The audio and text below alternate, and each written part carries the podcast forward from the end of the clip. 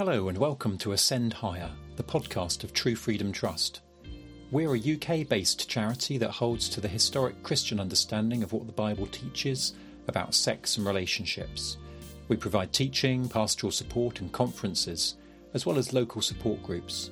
Each quarter, we produce a magazine called Ascend, with a range of articles, reviews, and personal stories, all dealing with the issues about what it's like to be a Christian attracted to others of the same sex. You can sign up to receive your free copy of Ascend by visiting our website truefreedomtrust.co.uk. For the summer 2021 edition of Ascend, I interviewed Andrew Goddard, a Christian minister and tutor in ethics, about what he's learned from three years' involvement with the Church of England's Living in Love and Faith project. He shares with us some of his wisdom on how to disagree well, particularly around the area of biblical sexuality. Let's listen in.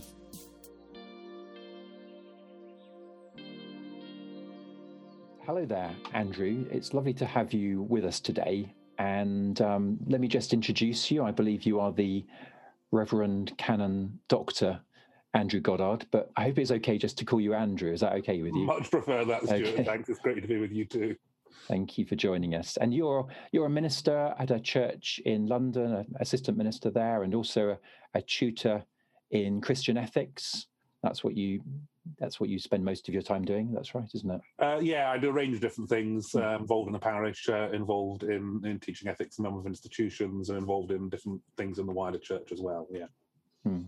And we'll talk a little bit about your the work you've been doing on the LLF program in a minute. But Brilliant. just so we can get to know you a little bit, hmm. um, do you want to just tell us about something that you like to do in your spare time, what there is of it? Uh, yeah, well, what there is of it, um, one of the nice things is that uh, I have a sort of portfolio ministry, as we've just said, involving different things. So I have a nice variety of different things that fill my time. The danger is they all do fill most of my time. Um, things not connected with work that I enjoy is you know, time with uh, time with um, family, uh, time walking the dog. Sometimes those two go together. We've got a chocolate Labrador called Bramble, who's getting older now. Uh, uh, yeah, enjoy walking her. Um, my other interest outside of theology is um, British politics. Um, I studied politics as part of my first degree, and I enjoy sort of reading political history, political biography, uh, as well as, as one of the things that I do in my in my spare time. Oh, that's fascinating. Thanks for that. And I do believe, or I remember that you spoke at a TFT conference years ago, and I was trying to look up the year, but I think it's before we properly were keeping records oh, these things. So right. I don't know if you remember, ago. but we. I don't remember. That. I'm trying to think where I was work-wise then, but it must it must be 15 years ago or something like that. I think because we've been in London now 11 years. We were in Bristol two years before that. I think it was. I think, I think it was I was in Oxford before that, so it is quite a long time ago when Martin was was director. And yeah, it was a real privilege to to be there and, and meet people over that uh, uh, over that conference. Yes, we loved having you, and um, I'm sure you. some of our members listening will remember you uh, coming right. to speak yeah. that time as well. Great. So today we're going to talk a little bit about disagreeing well on mm. biblical sexuality in particular, and I know you've just come out of the uh, process of having spent three years, I, I think, in the living in love and faith process within the Church of England. So can you just tell us a little bit about how you found that time? Yes, yes. Just to say, obviously, um, some uh, listening will, will will know about living in love and faith, or what I'll probably call LLF, because that's a sort of acronym that we use to keep it nice and short. Um, as you say, it's been a, a project over a number of years. Yeah, I think about three and a bit years that the Church of England has been doing, uh, looking at issues surrounding identity, sexuality, relationships, and marriage and and basically it's an attempt to provide teaching and learning resources for the whole church. So across the range of different views that you find uh, within the church of england. Uh, you know, the Church of England officially you know, would, take um, what I would say is a biblical traditional view on sexuality, but there's a range of different views, and that range of different views was involved in the process and in producing the resources um, that are available online. There's a book, there's a course, um, and it was a really challenging time because uh, you know, the, these issues, um, as we all know, are, are, very complex, very personal, often quite painful. They're quite divisive within churches, including the Church of England. So it was it was it was challenging. Um, I, I, began, I have to confess, sort of wondering, you know, would we all stay the course? Some people sadly did leave because they weren't happy with it, but on the whole, we we stuck together and worked well as a team, and that was exciting and stimulating. We worked together across our differences. We expressed those differences sometimes strongly, um, but we had this common sort of vision that we wanted to try and help the whole church understand better different aspects in relation to sexuality, identity, relationships, and marriage. So the biblical material, the Christian doctrine and ethics, how the church has handled it in history, what science says about it, how society is changing, all of those different areas. And there was a big team of about 40 or so people, um, clergy, um, scholars uh, who were working uh, in all those different areas. And then I was part of a coordinating group, which was mainly bishops in the church, but also um, others um, people like Elaine Storkey, who people here may know uh, uh, was uh, another consultant. It was great working with her again. And then others like Giles Goddard, um, who would you know, take a very different view. He's a clergyman in a civil partnership. Um, and we uh, we've known each other for quite a long time, and it was nice to, to work together with him and others uh, across the differences on the project. Yeah, it sounds like a fascinating time, but mm. um, like you say, it sounds like it's would have had its challenges yeah. and um, been an interesting process. Are you relieved that the project is, or your, your kind of involvement in it is kind of drawn to an end now? Um, I don't know if relieved is the right word. Actually, in one in one sense, yes, but actually, you know, it, it, there has been a sort of bereavement process. I've talked to other people who were part of it. So I really miss. Um, you know, we were fortunate because it was took so long. We'd we'd had two years working together in the real world and the flesh before we had to make everything go on to Zoom. And that was good. I think working with those sorts of difficult questions purely virtually would have been very difficult. But because we'd worked worked together, we'd shared our stories together at one particularly powerful point in the in the process. Um, we'd got to know each other well, um, and thankfully, because it's now being, if you like, rolled out within the Church of England, I'm still involved in that. Um, different dioceses within the Church of England are hosting days to introduce people to the materials, and those of us who produce them um, often go along and you know have a sort of conversation like we've just had about what it what it is and why people should uh, maybe engage with it, and and so I'm still connecting in different ways with people who are part of it, which is nice. And um, as I say, we now wait to see how God uses it what the church makes of it in the course of um, this year, and then probably the Church of England will be making some significant decisions next year in 2022. Um, and the nature of this is I will still, I guess, be involved and certainly interested in what's going on there. Um, so yeah, so I miss I, I miss um, the uh, the friendship um, and the sense of working together. Um, but there is a bit of relief. It, it, it was quite time consuming. of course, of course, yes, and it's fascinating to see how it's being received by the church, and as the Church of England gets into this next stage of individual churches digesting it and engaging with it, how how that you know what happens with that, I suppose, for the future. Yes, no, I, th- I, think that's right. You know, it's, it, it, it, it is a, a, a, clear case study, and you can't please all the people all the time. But it is interesting seeing how you know different people are reacting to it across the different ranges of experience and, and, and theology uh, within the Church of England. Um, and yeah, our hope and our prayer, obviously, is that it will, you know, it will uh, enable people to relate better and you know discern together what God is saying to us. Hmm.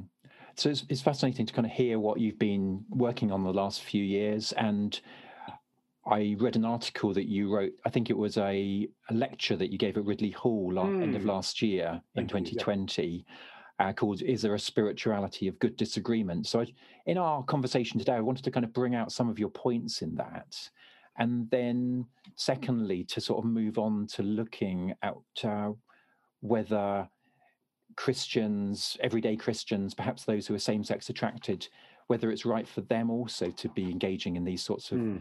conversations with people with, you know, quite strongly um, different views. But maybe if we could sort of start by looking at your article. Mm. Um, I guess this is in the context of living in a increasingly polarized world, American politics, social media, lockdown. It feels like all these different trends in our society have have met, have meant that many of us have I don't know. It feels like people are taking sides more and mm. uh, losing the sort of civility and discourse that perhaps we used to have.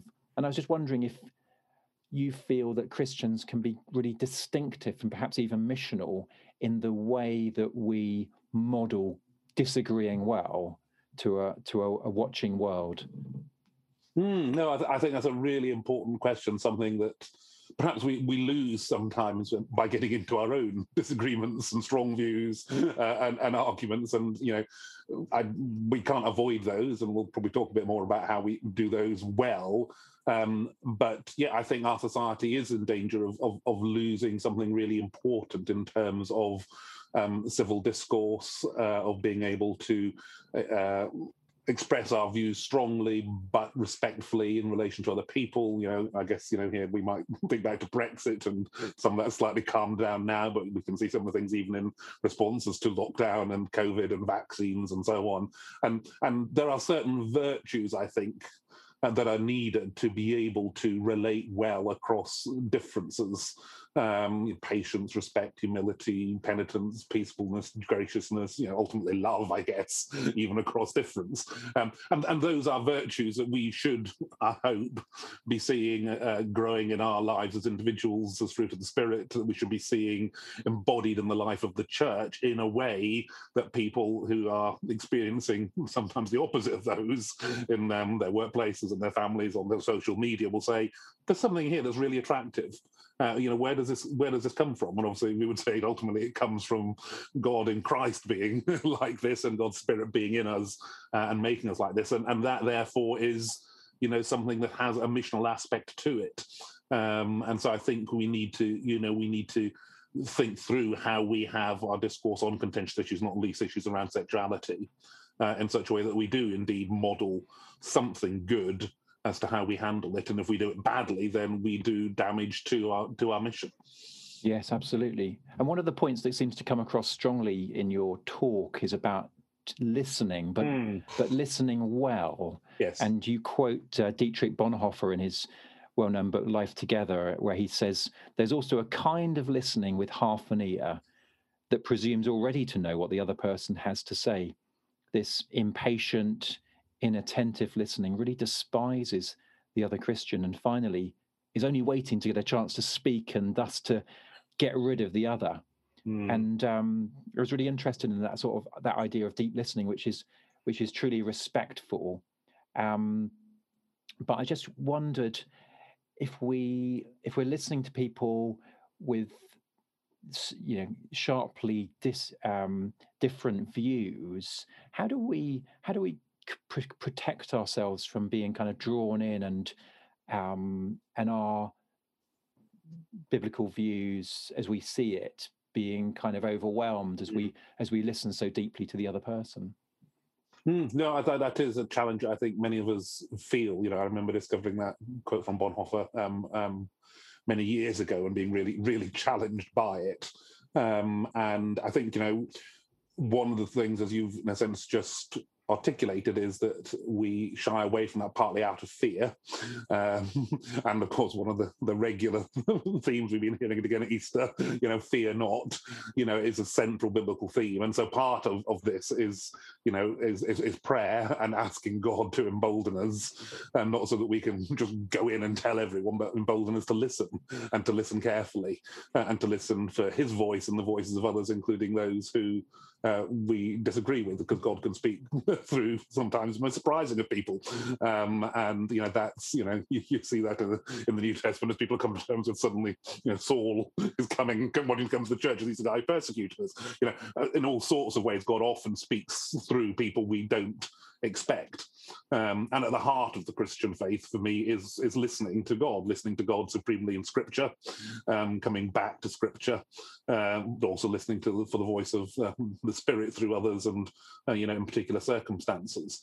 Um, and so that that openness um, that is not naive that there are, are, dangers out there. One can be listening to things that could lead you astray, but that puts trust in in God um, and asks for wisdom and discernment in, in what you hear.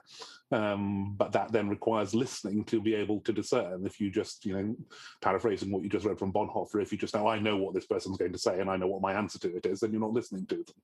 And one of the things of living in love and faith that was really impressive for me, and we hope we will see in the wider church, is that deeper listening um, and understanding something more uh, partly about someone else's experience and perspective, but also something more about God and the truth that maybe you, you'd not heard before.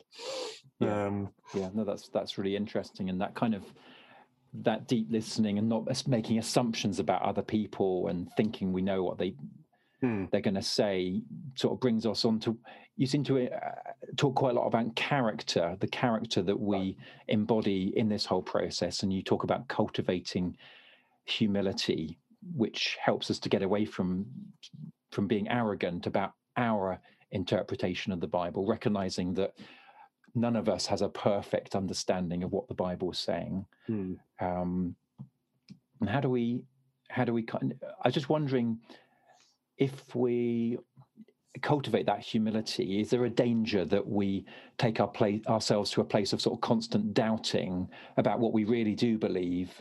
So we're we're so open to what other people have to say that we are left unsure whether what we hold to is really right or not, and whether that might be a yeah a problem for our assurance, perhaps.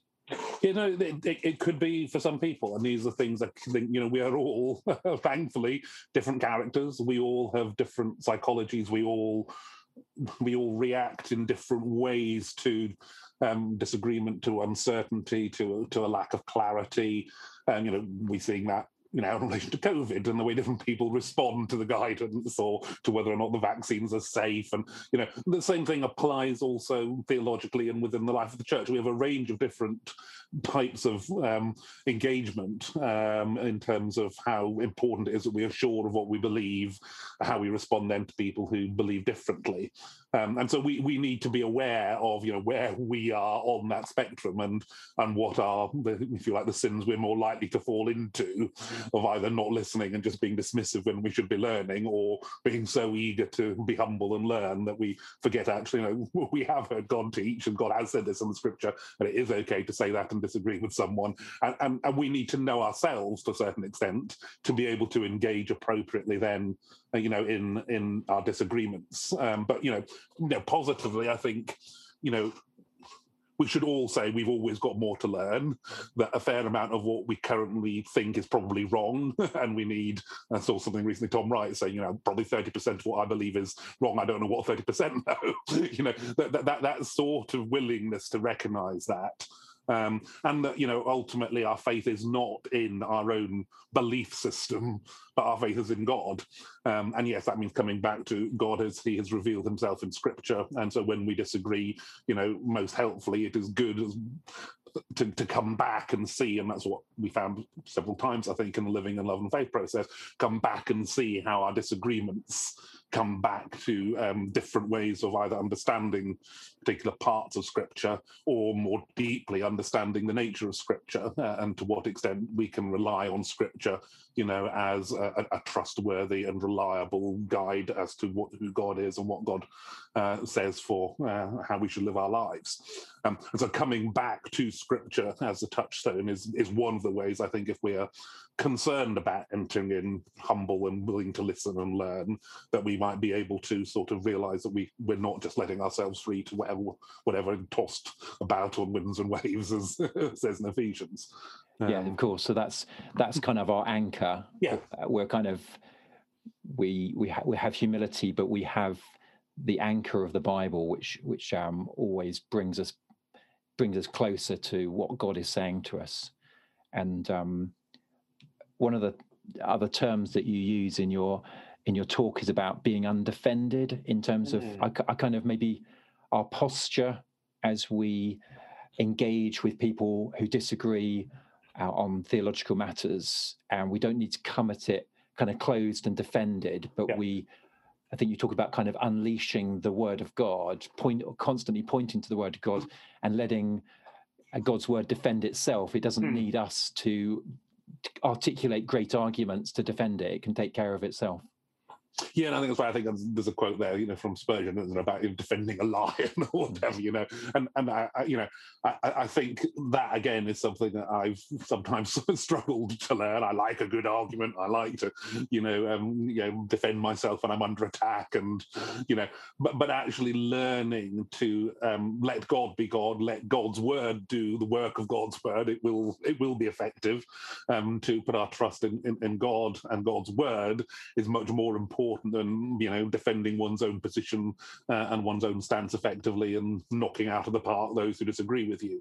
Um, and so yes, we do need to you know keep coming back to um, to the scriptures um, as as again as our guide um, trust God to defend himself. But again, you know, having just gone through Holy Week and Easter, you know, cross and resurrection at the center of our faith as, as the model shows us that, you know, that God is undefended uh, and God's victory sometimes comes in the most surprising ways of apparent defeat. Um, you know, Jesus in Gethsemane, you know, Peter is the defensive one with his sword who wants to get in and defend what he believes and defend his rabbi and all the rest of it. Um, Jesus is saying, I could call on legions of angels, um, but I don't. And he goes and is led and is silent before his accusers, you know, and, and we need to learn that sort of model um, I think, because that if you know if that's what we see in Christ and see supremely in uh, um, what we've just been celebrating in Holy Week and Easter, then that is the pattern of life if we are being united to Christ and dying with Him and rising with Him. That should, in some sense, shape how we then engage with those who, for whatever reason, are opposing us, um, just as Jesus engaged with those who opposed Him in that way. Yes, and what I what I really loved about your article um, on the spirituality of good disagreement was it it wasn't so much concerned with our technique or our apologetic. It was more concerned about the the kind of the character that we mm. bring, the tone and the the way that we relate to others, and also the faith that we have in God to to keep us uh, to hold us and to and to keep us uh, safe and that we don't need to fear but we can trust in him and we can constantly point to his word. So it, there was a yeah it kind of felt very faith filled and it was almost like describing a discipleship journey as we as we discuss things with other people Mm. Yeah, no, I think I think that's really important, and it was it was great actually. Um, I've just started teaching at Ridley Hall in, in Cambridge, which is a sort of evangelical uh, college in in Cambridge, um, and um, they have a regular um, apparently spirituality lecture. And I was you know, asked would I would I contribute to it, and I thought, oh, it's not my main area, and I'm not quite sure. But the, the timing of it was such; it was just before or just after. I think just after Living in Love and Faith came out, and I'd obviously been on this journey we talked about earlier for several years. Um, and I thought actually some reflection on that um, and being forced to think of it in terms of what you and sense just described spirituality and discipleship rather than a theological arguments or the biblical texts or whatever. Actually, you know, who are we as we engage um, with the beliefs that we have, but with those who who don't have those beliefs? How are we Christ-like in doing that? Was was a really you know helpful thing to be encouraged to think about and give uh, give some thoughts on uh, because it's something that we we can we can not pay attention to, and then we just often fall into worldly ways of of doing things. Um, and uh, you know, you know, Paul is quite clear. You know, we do not fight with the weapons of this world. He talks, "I'm not coming with rhetoric and persuasion, but in weakness." And uh, you know, th- those things are quite important within um, the the New Testament pattern, stemming obviously from Christ Himself, but then in um, the uh, in, in the, the, rest of the New Testament as well. Mm-hmm. And so, having come through this process with living in love and faith, do you, as you seek to embody this um, this approach to theological disagreement, do you feel that there's ways, as you reflect, that you've been perhaps changed through the process and, and grown in it? Well, I think you know some of the things that we've just talked about are things which um, you know I I have learned sometimes learned you know golly I never realised this before. Sometimes learned I hope in the sense of actually I need to be better at doing it in this way because I've, I've failed by that sort of process of, of working uh, across difference. Uh, you know, in, in, in this area, you know, I've also learned more. I think about the complexities of uh, the so many different questions that are connected. One of the things we do here is, you know, it is big picture identity, sexuality, relationships, and marriage, and to, to realize, you know, how many different areas this touches on and how personal those are. To realize afresh again the the, the pain of many LGBT same-sex attracted Christians um, from the ways in which that they have been treated by the church, and to acknowledge the ways in which I and other people who hold my views perhaps have contributed to that, um, blind to that, and thinking through, well, what does that mean in terms of, you know, where do we need to recognize and express sorrow, repentance for things that we that we have done and begin to change, not necessarily changing our views if we still convinced they are right, but change the ways in which we have expressed those or uh, implemented them in the way in which we've had different policies or engaged with individual people. I think those have been things that have uh, again been brought um, to the fore for me in thinking those things tr- through. Um, the need to to try and find agreement wherever possible, um, to have as much unity as you can in good conscience have, uh, and actually be agreeing about what you disagree about and why you disagree about it, but at least doing that rather than just having a pure disagreement, I think is really uh, important. Um, and I think we've we've all learned um, through that process in new ways. It was interesting. I was chatting with someone who I know I've known quite well on the um, uh, the other side in that sort of polarized, unhelpful manner of, of these discussions. Uh, so we talk about identity, uh, and, and one still hears sometimes, you know, um, the point being made to people like me, it's it's different for you. Um, your identity isn't at stake in the same way. You're not gay, same-sex attracted, and clearly there are there is some truth in that between the difference of different people depending on their sexualities. But this person was saying, I but I can see now how actually your identity, uh, in terms of uh, your evangelical Christianity and how you believe God speaks to you through the Bible, is actually quite quite at stake in some of these things as well. They really matter to who you are. It's not just an intellectual argument or exercise. It does touch on who you are, who you understand yourself to be as a follower of Jesus, you know, and that is therefore also a matter of identity for you. Um, and I think they'd sort of realised that in new ways through being part of that process, having um, you know thought the identity issues were more to do with those uh, for whom it was a question of sexual identity, realizing that there are also important questions of identity when it comes to you know, your understanding of God and your pattern of belief and discipleship, um, which was which was quite interesting and again encouraging to see other other people on similar journeys of learning through this process. Yeah, that is fascinating, and that kind of brings us nicely onto the sort of second area I wanted to hmm, talk yes, about today, which um, it's I suppose if I can sort of describe you a little bit as you know you're a tutor in in Christian ethics. You're obviously very well versed in the Bible. You're clear on what you believe. Um, in some ways, because of that position that you have, you, you kind of debate this area publicly on behalf of the the church, which holds to the traditional understanding of biblical sexuality, and by sort of publicly debating it, you you help equip us, sort of everyday believers, with um, an approach, some some good thinking in these areas, and you influence policy and doctrine within the the wider church. And also, as you just mentioned, you, you, you to say that you're not you're not same sex attracted. You're you're married to a to a woman and Liz, and um, therefore, to some extent, although you've you have said it does it does it sort of have an impact on your identity and and worldview and so forth, you perhaps you have a particular ability to grapple with these issues without your perhaps what I might describe as your sort of personal life choices being at stake. And so I just wanted to kind of ask a few questions around what it's like for people who aren't in a position like yours, whether they should be engaging in these debates with mm. people who hold to a more liberal or progressive point of view.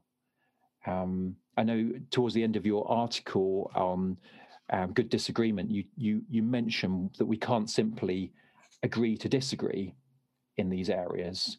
And I just wanted to start with, you know, do you think that if we if we sit down with people and debate these matters, whether we we might not be explicitly saying it, but are we perhaps sending out the message that this is an area that we can agree to disagree on and you know your your view is as valid as my view. Do you think that's a risk if we if we kind of uh, keep this conversation open in in that way?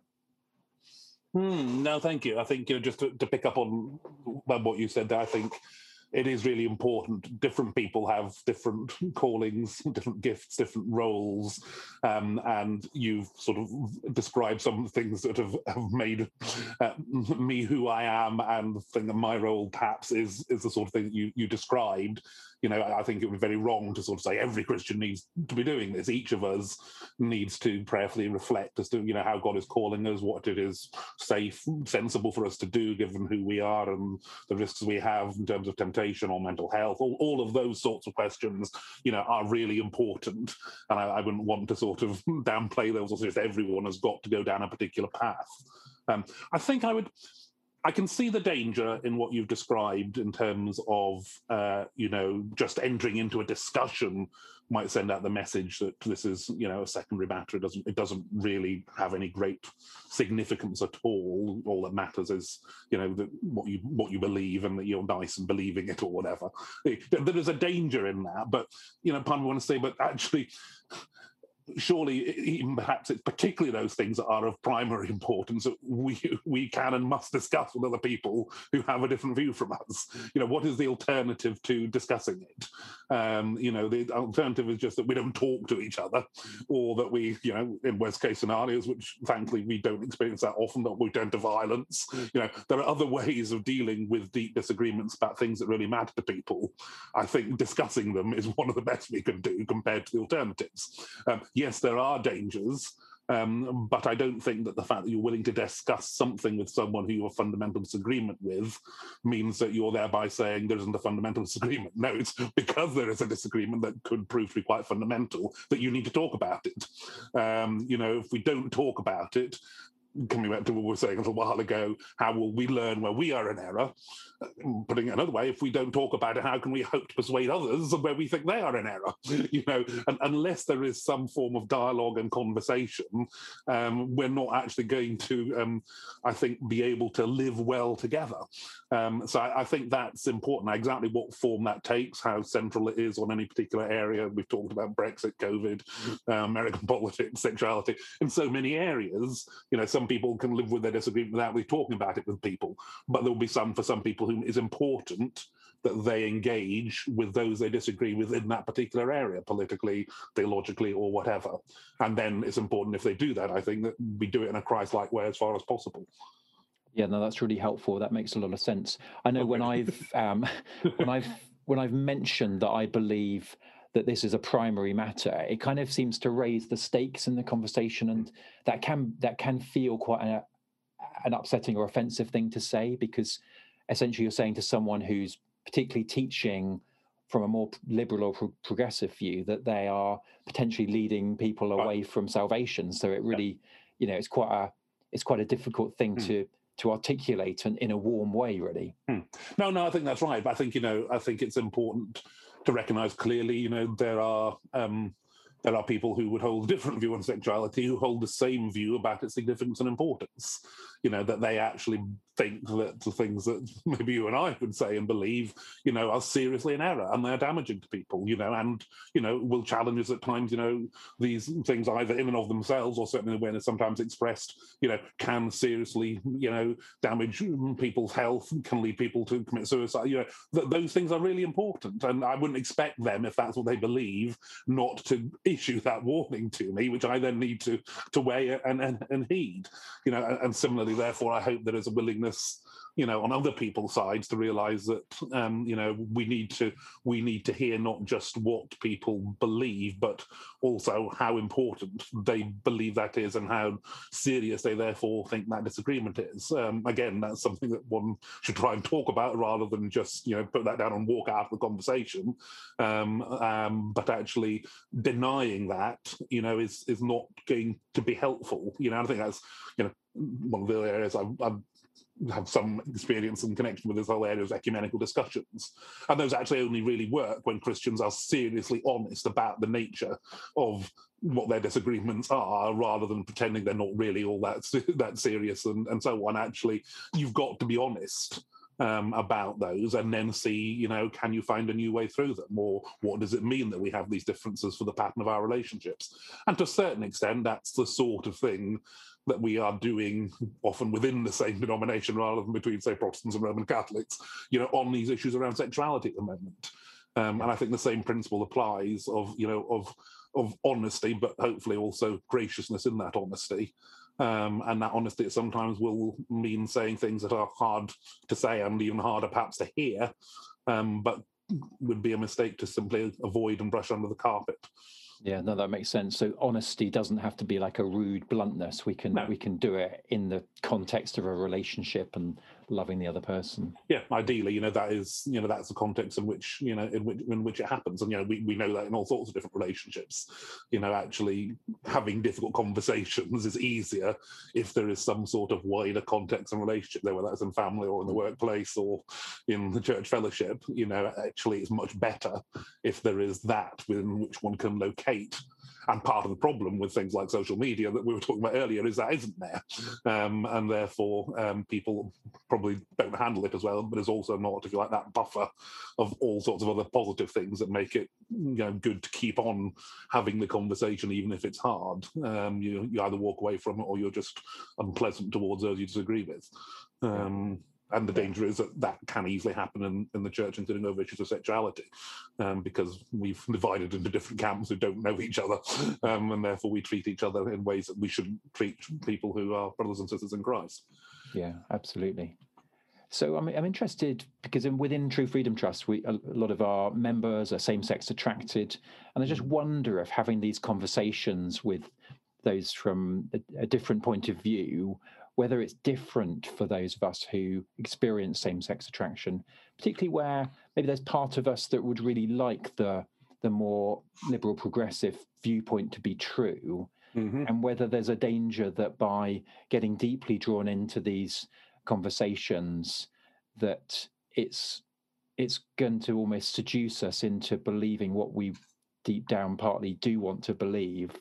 So whether there's some caution mm-hmm that we should give to particularly the same sex attracted believer getting too much into these conversations if we feel that that could be vulnerable that could kind of have a vulnerability for us in terms of our own orthodoxy Hmm.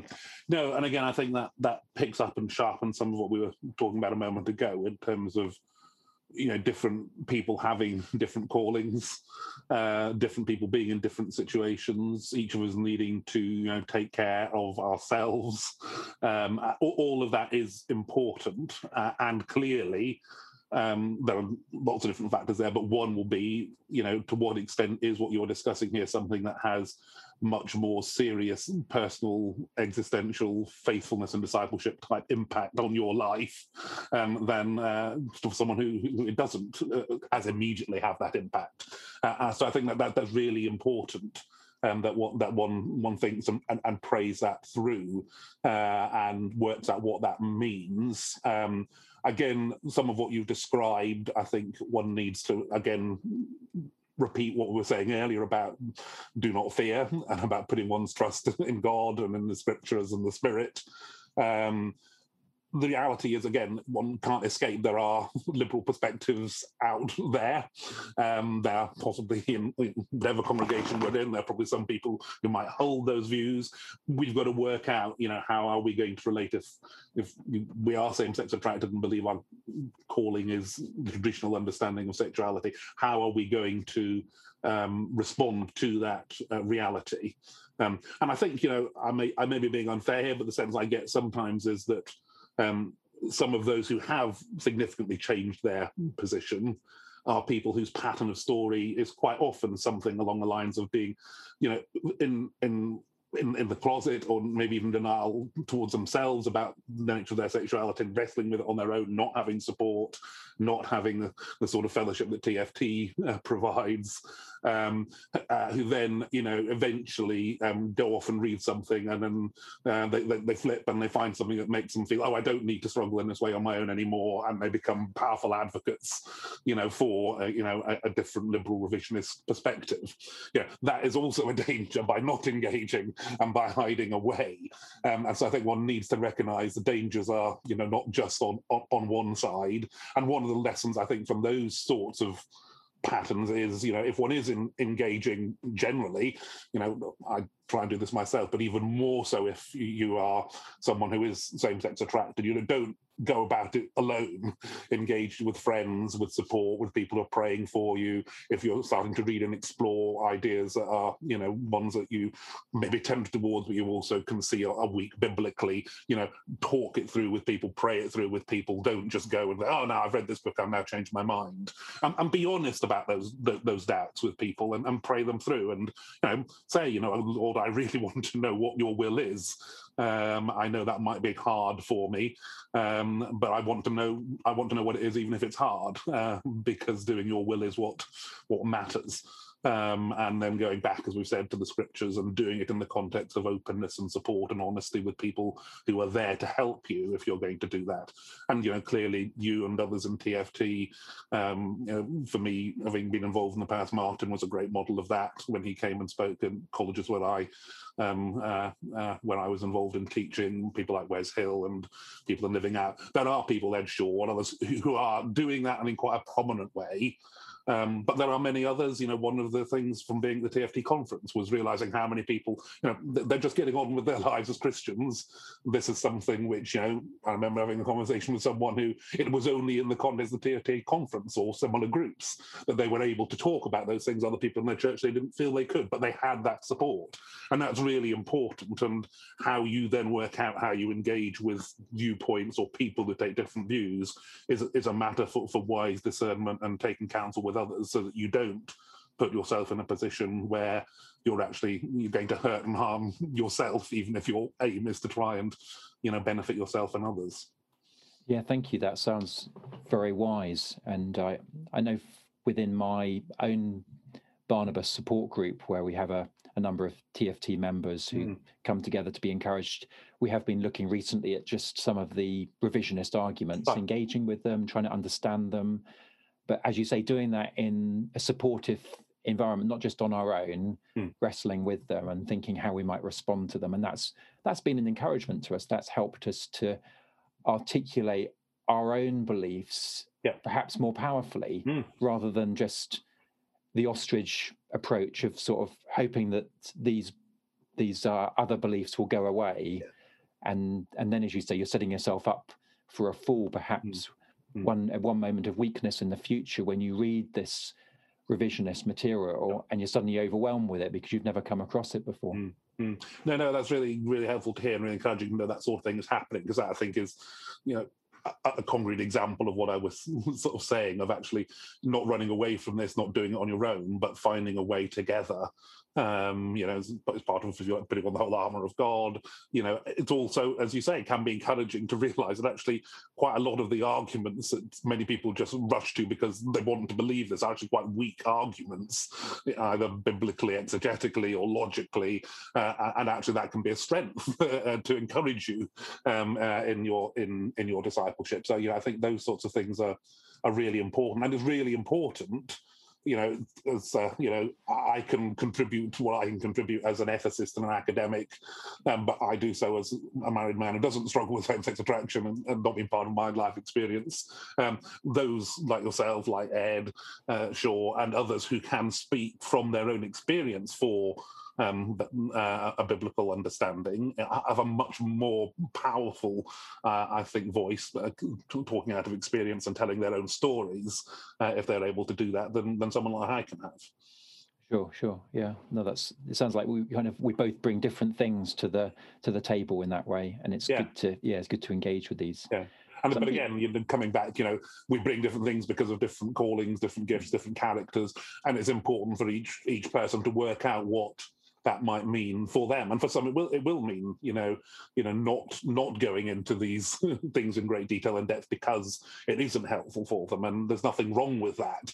Um, but you know if that is the case it's good to you know talk about why that's where you feel you need to respond with others um, and and get support and and, and, and prayer in, in your in your discipleship and in your ongoing learning. Yeah no that makes that makes a lot of sense.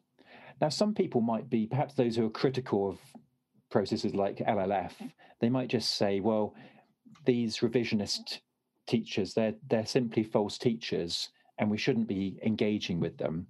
Just to pick out a a few verses from the book of Titus. It says, you know, avoid foolish controversies, genealogies, dissensions, and quarrels about the law. They're unprofitable and worthless. As for a person who stirs up division after warning him once and then twice, have nothing more to do with him, knowing that such a person is warped and sinful. He is self condemned. Um, so, are those people who are presenting and teaching, in particular, a revisionist point of view, are they false teachers? Are they divisive? And by engaging with them, are we giving them a platform? Mm, this is a challenging question, and, and, obviously the answer is that they can be.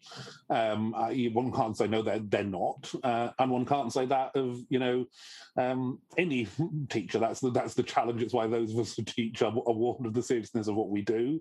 You know, the the category of false teacher you know, is uh, one, you know, we've just had the horrors recently of the reports on Ravi Zacharias and Jonathan Fletcher, you know, people who, in terms of their orthodoxy, we would never think of as false teachers whatsoever.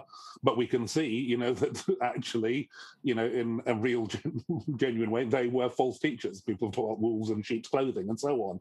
Um, you know, my experience is that, yes, there are some who take different views um, who are possibly fitting within Titus that you've just read. But then you, I would say sometimes I'm worried there's some people with orthodox views who seem to stir up divisions. Um, so you know, it's, it's, it's not a fault only on you know one part of the spectrum of views. Most of the people who I have engaged with are you know they're driven by compassion, um, by a concern for justice, by a care for them, for, for those who they can see are, are struggling and finding that difficult. They're not particularly about power plays and dividing the church. Um, you know, I would say that they are misjudged what compassion or justice requires in this situation. But most of them I, I, I see as you know, having, if you like, those sorts of motives and aspirations behind what they're doing. Um, not all, but but most do, and one needs to, you know, one needs to be aware in conversation that actually you discover. And I say, I've I've done this both with those who share my views and with those who don't share my views. Actually, this is someone who really is you know not listening not interested in learning is just out to cause trouble is out to actually cause harm to me and to others then one responds in a different way than if you say okay we disagree here this is quite serious but actually i can see that you are someone who is seeking to be you know faithful um, to christ. Uh, i think you're going about it in a wrong way perhaps a very seriously wrong way. Um, and so i think you know how that maps into false teachers uh, uh, thankfully, you're not a false teacher just because at some point some of what you're teaching is false. Um, false teachers has that sort of higher sense to it, and it ties into some of those character flaws and other aspects that you've just highlighted. Um, and so I wouldn't want to sort of map, um, you know, someone holding a, a, more liberal revisionist view on sexuality equals always a false teacher. Um, I, I to say there's teaching there that I would want to question, challenge, you know, and so on. But um, I, I would be cautious about too simplistic a sort of connecting of those. And you know, as I've said, we need to be aware that there are people who are thoroughly orthodox who are false teachers um, in, in, in that broader sense. Sadly, um, so I, I, don't know if that is avoiding the question or uh, or, or, or, or, not. Uh, that sounds that's, that's some very wise principles there, and again, you're kind of sort of warning us off just being simplistic in these matters and being discerning and looking looking deeper into the character of the person and and I think also just with you know that that first verse that I quoted in Titus, talking about foolish controversies, genealogies, from what we were talking about earlier, this the area of biblical sexuality is not just some intellectual curiosity. No. It is it is something which is of deep importance. Yeah. It's not it's not a trivial squabble. Hmm. It is something which we do need to talk about. No, no, I think that's right. And you know, obviously, as Christians, we have disagreements over all sorts of things, which are you know fascinating and maybe quite important, but are not really significant for people's lives and and, and well-being, or you know even clearly of eternal significance. You know, you know those things can often get our our attention. We can think of a whole range of different things, you know, that probably fall into that, and we've experienced a lot of some of those at different times. Um, but these these questions, although they have their more theoretical, intellectual aspects, they are far from from simply abstract theological questions. They are real, practical, existential, personal questions about, you know, as Living in Love and Faith says, questions of identity. You know, who am I? Questions about, you know, does God love me given that I have these experiences or I've lived in this way? Um, how do I live faithfully given my sexuality? You know, how should the church respond to people um, who are living in ways that the church maybe doesn't feel it can approve, but who nevertheless they want to um, draw to Christ and able to follow Christ faithfully. All all of those are very real, practical questions. They are not um, they're not the sort of controversies about genealogies and so on that um, that that, um, uh, that Titus is talking about. Uh, Paul is talking about in writing to Titus. Yeah, um, yeah, yeah. No, that that's that makes a lot of sense. Okay, Andrew, my final kind of question to bring is is more like a little case study for you. So I just mm. be interested in your thoughts on this. It's if you there's maybe imagine someone, perhaps a TFT member who um, is clear on their sort of orthodox views on biblical sexuality, but they've got friends, perhaps um, professing Christians, who would take a more revisionist point mm. of view. And this TFT member might just say, "Hey, I've got a decent friendship with this person, but I just don't want to open up this can of worms. I feel, particularly as our friendship is, you know, built upon our common Christianity, if we start talking about what the Bible says on biblical sexuality, it's just going to be too toxic. Yeah. And it's, you know, I, I want to keep my friendship positive, and I'm just worried that if if we start going there, it's just going to damage our friendship. I just just wonder what you might say to that person. Uh, I think your your questions and your sensitivities sound very sensible. It is a matter of discernment of calling uh, you know, I obviously have, you know, I've I've now got people I would call friends who I I, I met because we disagreed on this issue in church debates and discussions.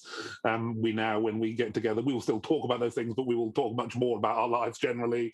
You know, a friendship has come out of focusing on that. If you've got a friendship that doesn't focus on that, the question is, well, well, why? You know, what? Why, why would I bring it up? You know, if the conversation is, is like to damage the relationship, then is is it necessary or is it not necessary? Um, and I don't think there's a, an absolute all, uh, you know, an answer that, that fits all relationships. Uh, and certainly, even if it is right to have that conversation at some point, the question as to when is the timing, what is the way of doing it, you know, what's lost if you avoid having that conversation? Um, what would be your aim if you went into the conversation? Is your aim to learn? Is your aim to correct them? Is your aim to have a good argument? That's probably not going to help the friendship, though some friendships flourish on good arguments. Um, you know, but if you do venture into it, again, some of the things we've talked about about the way you venture into it, you know, finding common ground and shared concerns rather than just focusing on your differences. You know, how can you possibly believe this? Actually, find where you have common ground, and if you know if this is someone you know, who is a TFT member and who take a conservative view, there is actually, you know, and I think this is one of the things I've found increasingly through my engagement with this, including with living in love and faith, you know, those who experience same-sex attraction, those who identify as gay, lesbian, you know, whether they're conservative or liberal, have an enormous amount in common that they can actually sort of they can share, and sometimes things that the rest of the church, because those of us who are not same-sex attracted, need to hear mm. uh, from them across across their differences when they have a conversation. They say, but nevertheless, we are agreed that the church has behaved badly in this and this, or what we need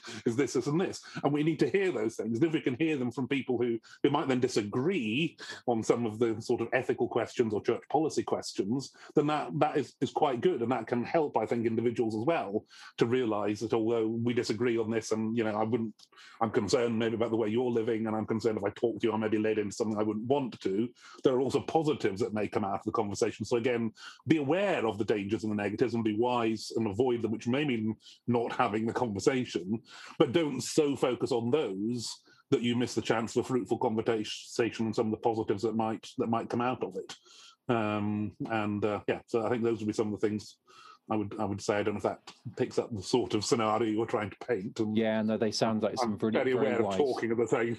Someone who's, who's not not in the sort of scenario we're talking about. So I hope I've not been uh, you know rash or foolish or unhelpful in what I've said. Thank you, thank um, you so much for your your wise thoughts on that, Andrew. It's been sadly we've kind of um, we've we've run out of time. Uh, lovely to talk for longer, but um, mm. thank you for um, all your thoughts that you've shared today and your wisdom that you've brought from your, particularly from your sort of recent experience with LLF.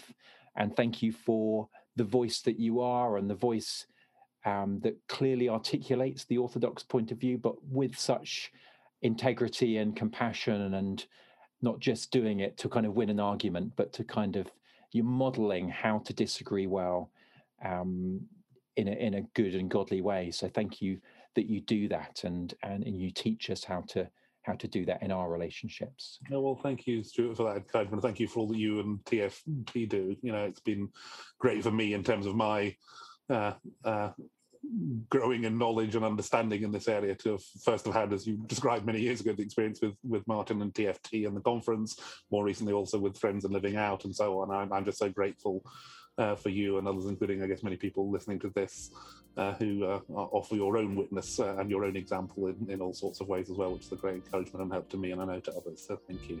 Thank you. And thank you for your time today, Andrew. Brilliant. Thanks, Stuart. Well, my thanks go to Andrew for sharing his wisdom with us and showing us some principles for how to disagree with others in a way that respects them and which also honours God. I hope you found it helpful. You've been listening to the Ascend Higher podcast. For more information and resources, do head to our website at truefreedomtrust.co.uk or follow us on Facebook or Twitter. Thanks for listening.